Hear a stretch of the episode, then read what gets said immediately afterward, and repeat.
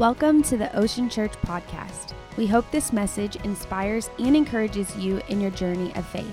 Enjoy the message.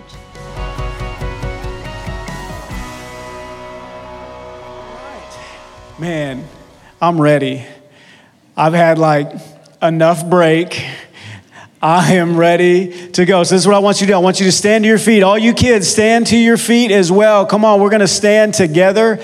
And we're actually going to do something very unique. I want to encourage you to memorize the Beatitudes with us. We're, we're starting this series, as Pastor Ed said, out of the silence. And so, Matthew chapter 5, we're going to go from verse 1 through verse 12. We're not going to read that today. We're only going to work on verse 1 today. So, we're going to go through it together. Matthew chapter 5, verse 1. Please read with me, if you will. And seeing the multitudes, he went up on a mountain, and when he was seated, his disciples came to him. Come on, one more time. And seeing the multitudes, he went up on a mountain, and when he was seated, his disciples came to him. Let's pray. Lord, we welcome you. Holy Spirit, these are the moments that you own, that you take the living, breathing Word of God, and Lord, you mark it on our hearts. And so we open our hearts to you. Lord, may we forever be changed by the power of your Word. In Jesus' name, amen. Amen. You may be seated. So we're, we're going to talk about this, this time period because I'm going back and, and I'm bringing you with me. We're going back to seminary. I got my whiteboard. I got to, I used the whiteboard last week when I preached and, and, and I, I just kind of liked it so much. I wanted to bring it back out again. So just stay with me. All you kids, you, you've been out of school long enough. We're going back to school today. It's going to be great. Uh, but we're going to talk about this period and we're going to talk about some dates and some things that happened in the life of God's people and the, and the history of God's people and how that parallels to where we are today. And so the first date that we're going to start is, is this right here. And this right here, this mark over here, this is going to be Matthew chapter 5. This is where we're picking up. So this is this is 31 to 33 years, some, somewhere around there. Now, this, this, part, this mark right here, this is, uh, I believe this is 408, is 408 BC that we have for our date for the book of Malachi the last book of the Bible, the last chapter of the Old Testament, not the last book of the Bible, the last chapter of the Old Testament, the Old Covenant, covenant made with Abraham.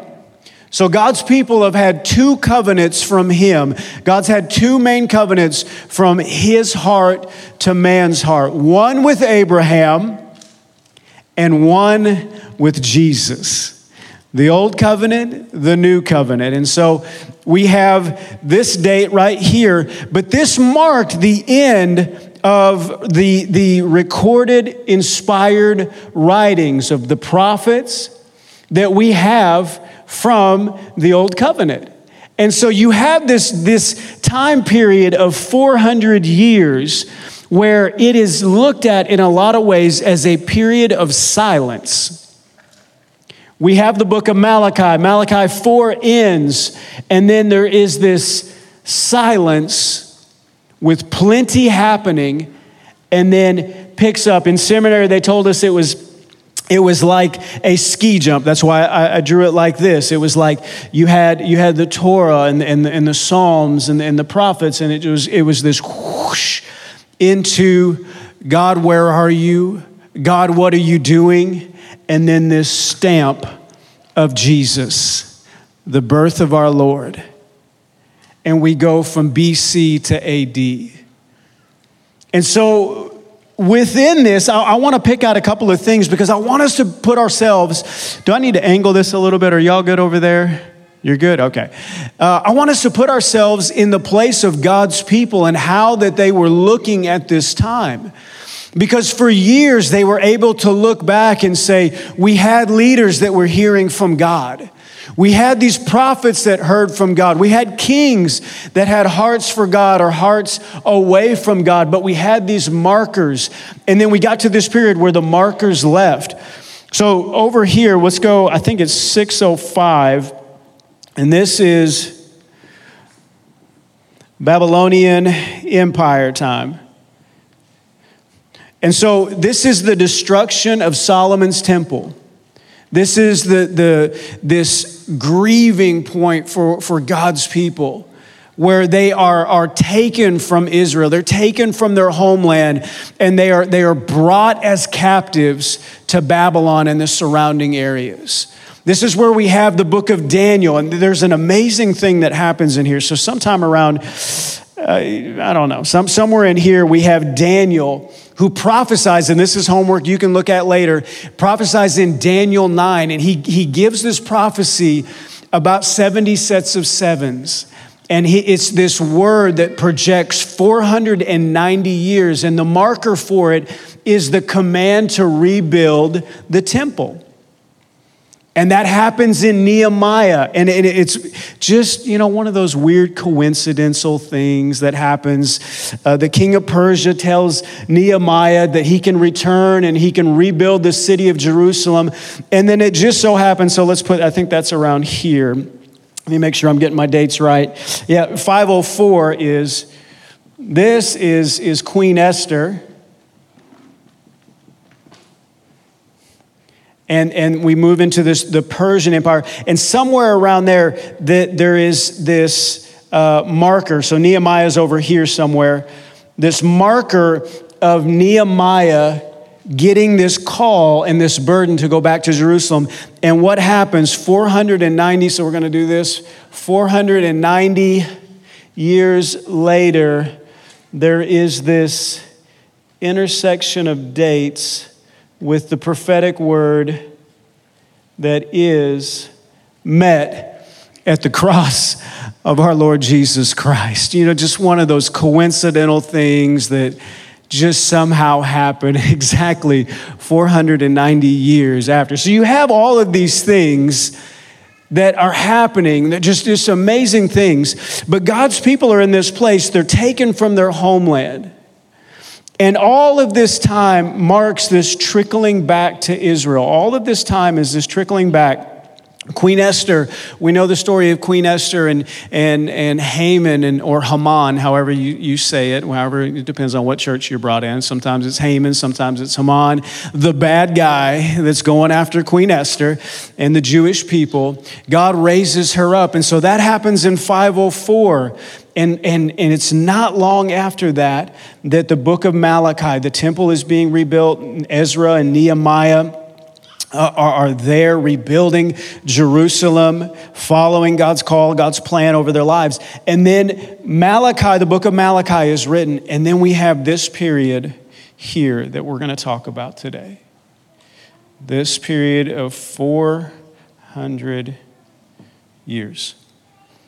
Now, 400 years is a long time. It's a very long time. The first thing I want to remind you that in this silence and in this time where people are saying, God, where are you? God, what are you doing? God, I know that there, there's a Messiah. I know you've promised that you will come. Where are you? What's happening? We don't see things as we think that they should be. In this time of waiting, I want you to know that while the world is waiting, God is still working. God is still working. And what is silence to some is not silence to God's people who are seeking Him. And we know that even in this time, I look at this time, if, if the, the period of quarantine and, and the COVID place that we're in right now and, and how we're adjusting to this, if it represents anything to God's people, it should represent the truth that the presence of God is not held on Sunday mornings in a building, it is to go and be with His people at all times. And that's for you, that's for me. And I just wonder if the Lord said, I want to remind my people about that. I want to remind my people that the foundation of what it is to walk with me is not defined by coming together and being in here. That's a wonderful part of it. But the foundation of it is my heart poured out before Him. That I would know myself as someone that's open and, and bare before Him, where I can't pretend. Now, it's easy because I come in here and I, I, put on my best. I even I wore my, one of my favorite shirts today, and I'm doing my best. I gave my kids a dirty look when they started were running around, and I'm, I'm trying. I'm trying to look right. And we do that. But it's vital that the foundation of who we are and how we walk with God, that we know ourselves as people who are not pretending. That when I'm before Him, I am, I am open and I'm saying, Lord, I want you to go to every part of my heart. Every part. You see, in silence, things happen that, that, that if we do not live in that foundational place, silence can bring fear Silence can bring anxiety, silence can bring confusion. And we see this with God's people. You see, in the midst of this, God's people morphed into two expressions. And you see Jesus rebuke both of them in the Gospels. We have the Pharisees who took God's word and added to it, who said, Hey, that, that looks nice, but I'm just going to make it a little more because I, I, just, I need to know that I can make my way to be more pleasing to God than those around me. And this seed of pride is expressed in what we see with the Pharisees who took God's word and added. And Jesus said, You are adding burdens that are not yours to add. And he rebuked them for it. So we have the Pharisees who took the truth of God's word and tried to add on to it. And then we have the Sadducees and that's really what I want to what I want to hit today because I see that more today in our culture than, than I do the Pharisaical living. I, I see the Sadducees. So the Sadducees were so influenced in this period. So in this time, we have the Greek Empire that, that takes over. We have Alexander the Great that goes and conquers, and all these things are happening. And in the midst of that, Greek philosophy began to be very popular. And so, what the Sadducees did is they began to take away from the Word of God. And they began to embrace what they saw in culture instead of the truth of the Word of God and staying true to what the Word of God says. So, you had one group that added to, one group that took away and allowed culture and the environment around them to determine what they lived and how they represented the truth of the Word of God. And so this happened in this time of silence. Now, what I love is that, that what we said before, that while the world was waiting, God was working. And so let's put a couple of things in here. So it was in 333 BC that the Greek Empire happens. And you say, well, why is that significant? Because all of the sudden, all of the known world began to go to a common language. And what happens in the middle of this is all of a sudden the Word of God. Now, remember what we said while the world is waiting, God is what? He's working. And so, when everyone, God's people, are saying, God, where are you? When are you going to redeem? When are we going to have our independence? When is our land going to be ours? And these invading armies going to leave? When are you going to set up your kingdom and kick these people out and it can be us and we'll rule and we'll reign? And God says, while you're waiting, I'm working. And, and all of a sudden, God's word is united in the Greek language in this time.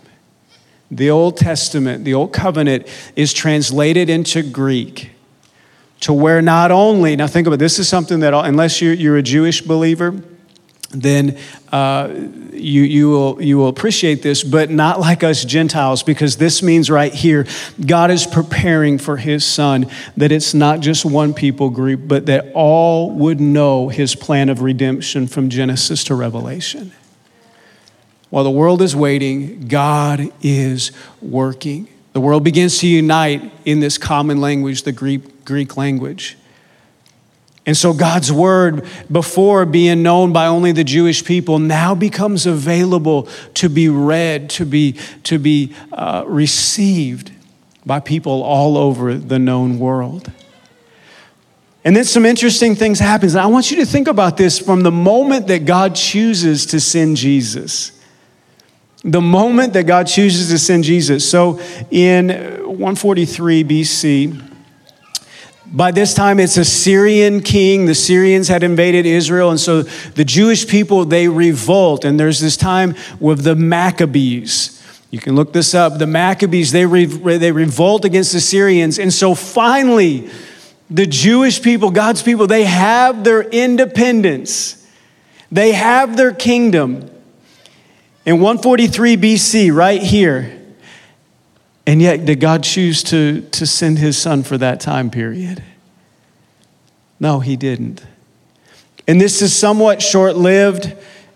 At 63 BC, the Roman Empire had begun moving in.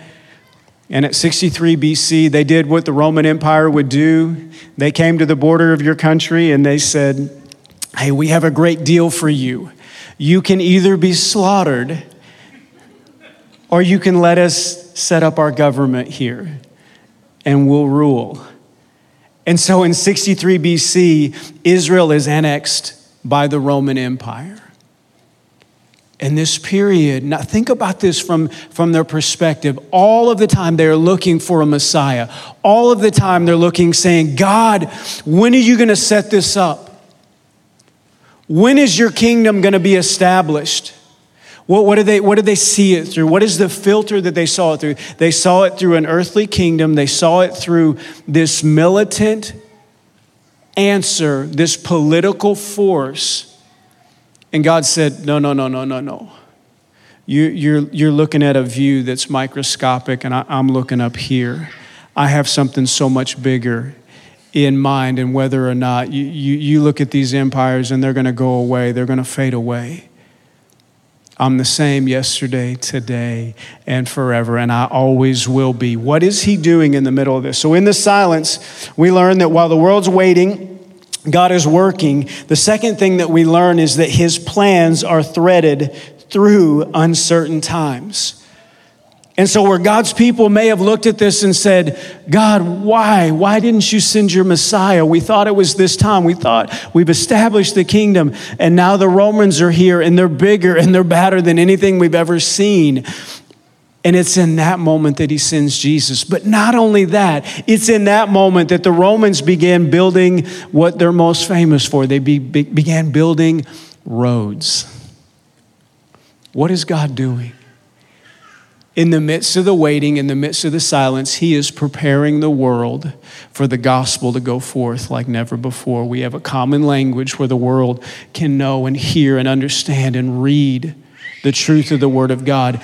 And we have roads, travel like never before. The gospel can go and go quicker and go further than it's ever gone before.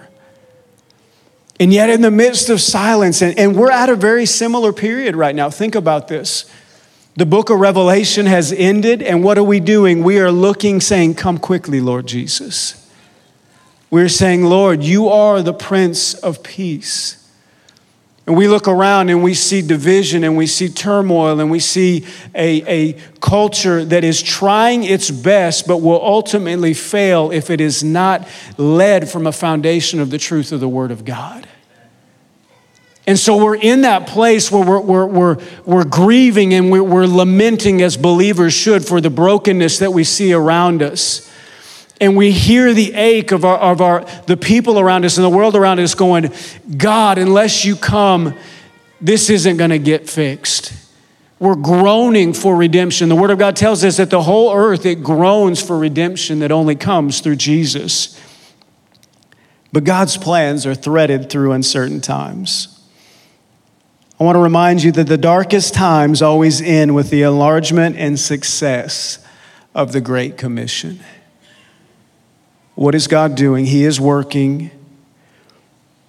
I love this quote. This is uh, from a book called The Intertestamental Period, which is how scholars refer to this 400 years. This quote by this writer of the, the a book titled that, Charles uh, Selestad. He said, Isn't it thought provoking to recognize that a riotous and br- brutal political and historical climate brought the Prince of Peace into our human culture. A riotous and brutal political and historical climate brought the Prince of Peace into our human culture. Guys, these, these are times that, that our hearts can be troubled. And it's vital that in these troubling times that we say, Jesus, you are the Prince of Peace. And as we're waiting and we're crying out for you to intervene and we're saying, God, I'll do what you've called me to do. I'm going to step into the places of brokenness that you've called me to step into, that we do so not from a perspective that views him as distant and taking a break, but knowing that he is working like never before to fulfill his plan on this earth. And it is a plan of redemption. And so, all of that to build to this place, Matthew chapter 5. And we call it out of the silence because it's out of that place that Jesus steps into really what is his first sermon. Now, Matthew chapter 4 records Jesus going and he is, is baptized by John the Baptist, and then he begins to transition from John the Baptist's message. John the Baptist's message was a message of preparation saying, Repent. Change your minds. That word repent is, is a it's greek and it's metanoia. It is the changing of your minds. Change the way you think about what a Messiah looks like and what a Messiah is going to do. Repent, for the kingdom of heaven is at hand. And so, Matthew chapter 4 records Jesus calling his disciples and going around and carrying, in this transitional moment of carrying John the Baptist's message, saying, Repent, for the kingdom of heaven is at hand. And then we find him in Matthew chapter 5, where crowds are gathering, his disciples are there and he speaks his first sermon out of the silence after all the waiting. And what does he say? Does he rally them into a political fervor? Does he encourage them to go get everyone that they can? To get swords, begin training does he tell them to hit the gym? Rome is really strong. No, what does he say? He says, Blessed are the poor in spirit, for theirs is the kingdom of God. Isn't it like God, just the, for his, the first words that he says in the midst of this culture, that he just speaks the word blessed? Can you imagine God's people hearing that and, and thinking, wait, wait, wait, wait, wait, you blessed? God, God wants to bless? What, what, do you, what do you mean bless? How can we be blessed in this environment? How can God's blessing be real when at any point I could be killed? If I offend a Roman, I'm a second class citizen here. How can I be blessed in the midst of this environment? Because God's blessing is so different than man's. He opens his mouth and taught them, saying, Blessed. The third thing I want us to see is blessed is about a kingdom position, not a worldly position. And this is something that we have to settle in our hearts and what it is to follow Jesus and to understand when he says blessed, it's so different than anything the world calls blessed, anything the world calls fortunate. You know, that word blessed, it comes from this Greek word, and, and it just means fortunate or happy, a state or position one can be in. It also has this congratulatory tone. So when the Lord says it, He's saying, Congratulations, you are blessed. You're blessed when you're poor in spirit because yours is the kingdom of God. Now, think about how that, that would contradict everything that they're looking for and everything that they expected the voice of God to say into their reality. He says, You're blessed. It's not a financial position. God's blessing is so much more than that. There are a lot of people in our, in our world that have finances. But when they share honestly and they share openly about what that means, it is not a definition of joy, it is not a definition of peace. God's blessing is so much more than that. God's blessing is not a relational position. If you're here and you're single and you're going, God, am I ever going to find someone? Am I ever going to be married? Am I ever going to be in love? Am I, is this going to happen for me?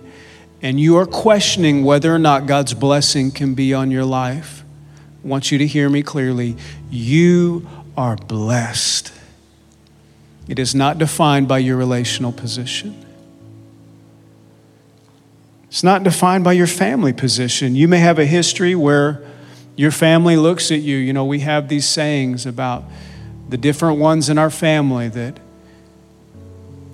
families can be ashamed of, and that, that stigma can stay on you and stay with you, where you view yourselves from that lens saying, I can't be blessed. This is how my family sees me. The voice of Jesus says, You're blessed. So, what is our kingdom position? Is it a social position?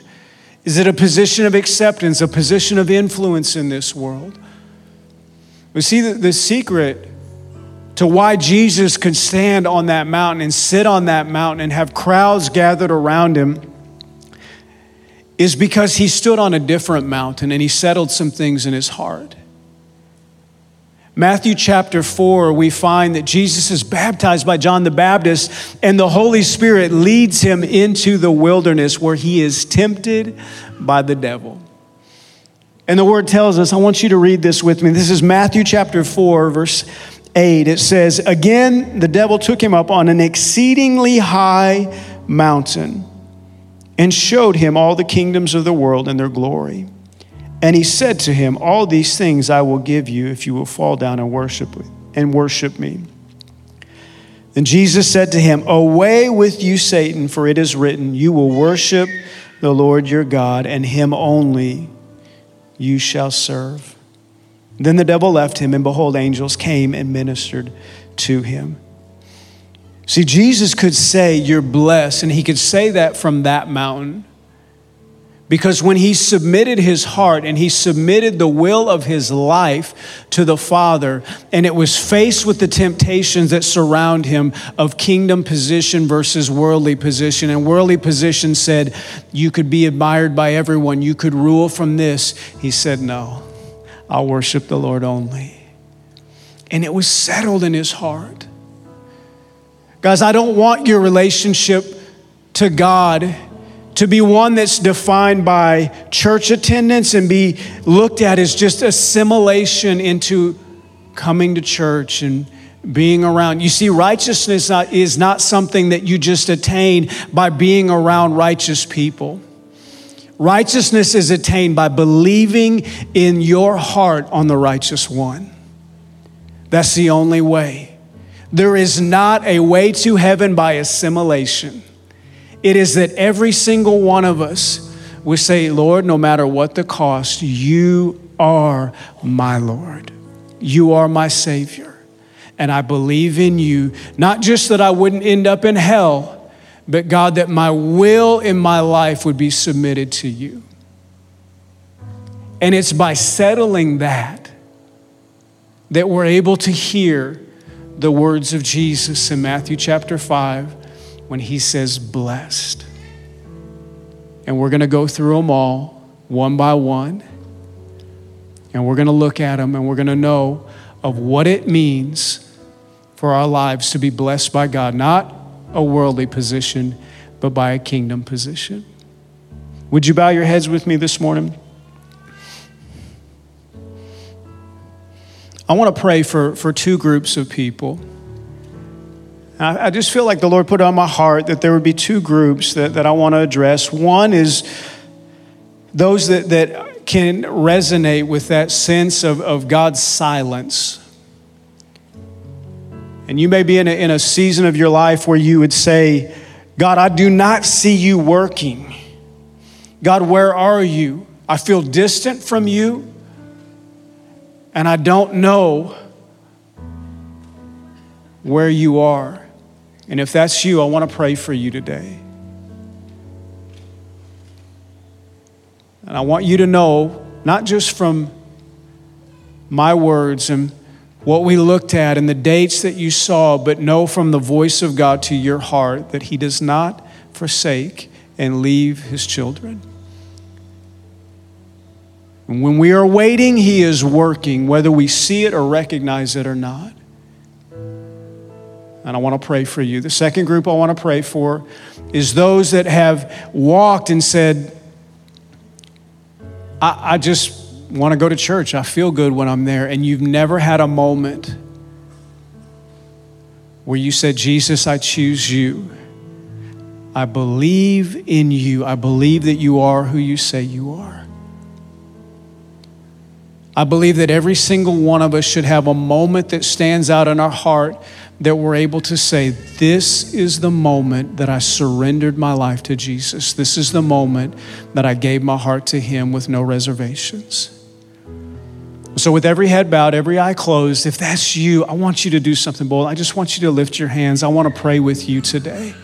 If you've never surrendered your heart to Jesus, maybe you've attended church and you've been there a bunch, but it would look more like assimilation and not a moment of surrender that would define who Jesus is in your life. I want to pray with you.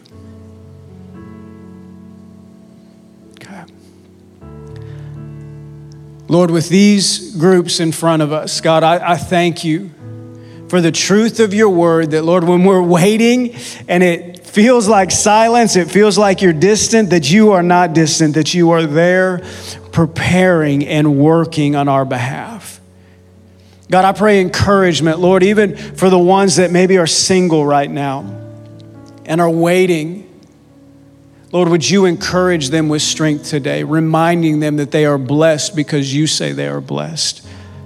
That it's not defined by a relationship status, it's not defined by a social status, and not defined by how many friends and the activities of their lives. They are blessed because they are your children and you have called them blessed.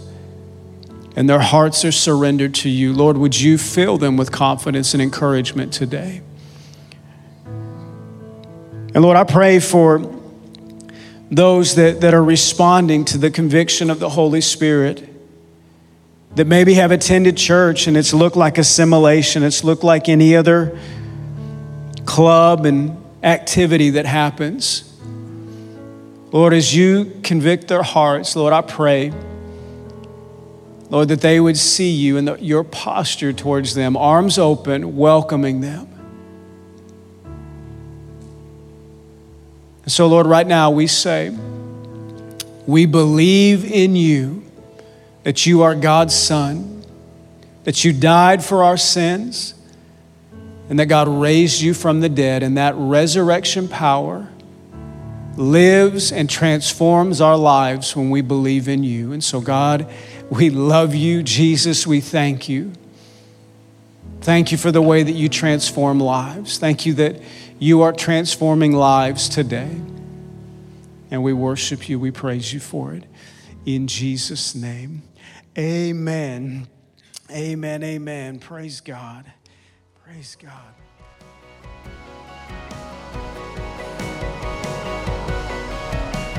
We hope you were encouraged by the message today. A special thanks to those who give generously to this ministry. It's because of you that this ministry is possible. You can click the link in the description to give now. If you enjoyed the podcast, you can like, subscribe, or share it with someone. Thanks again for listening. Have a great day.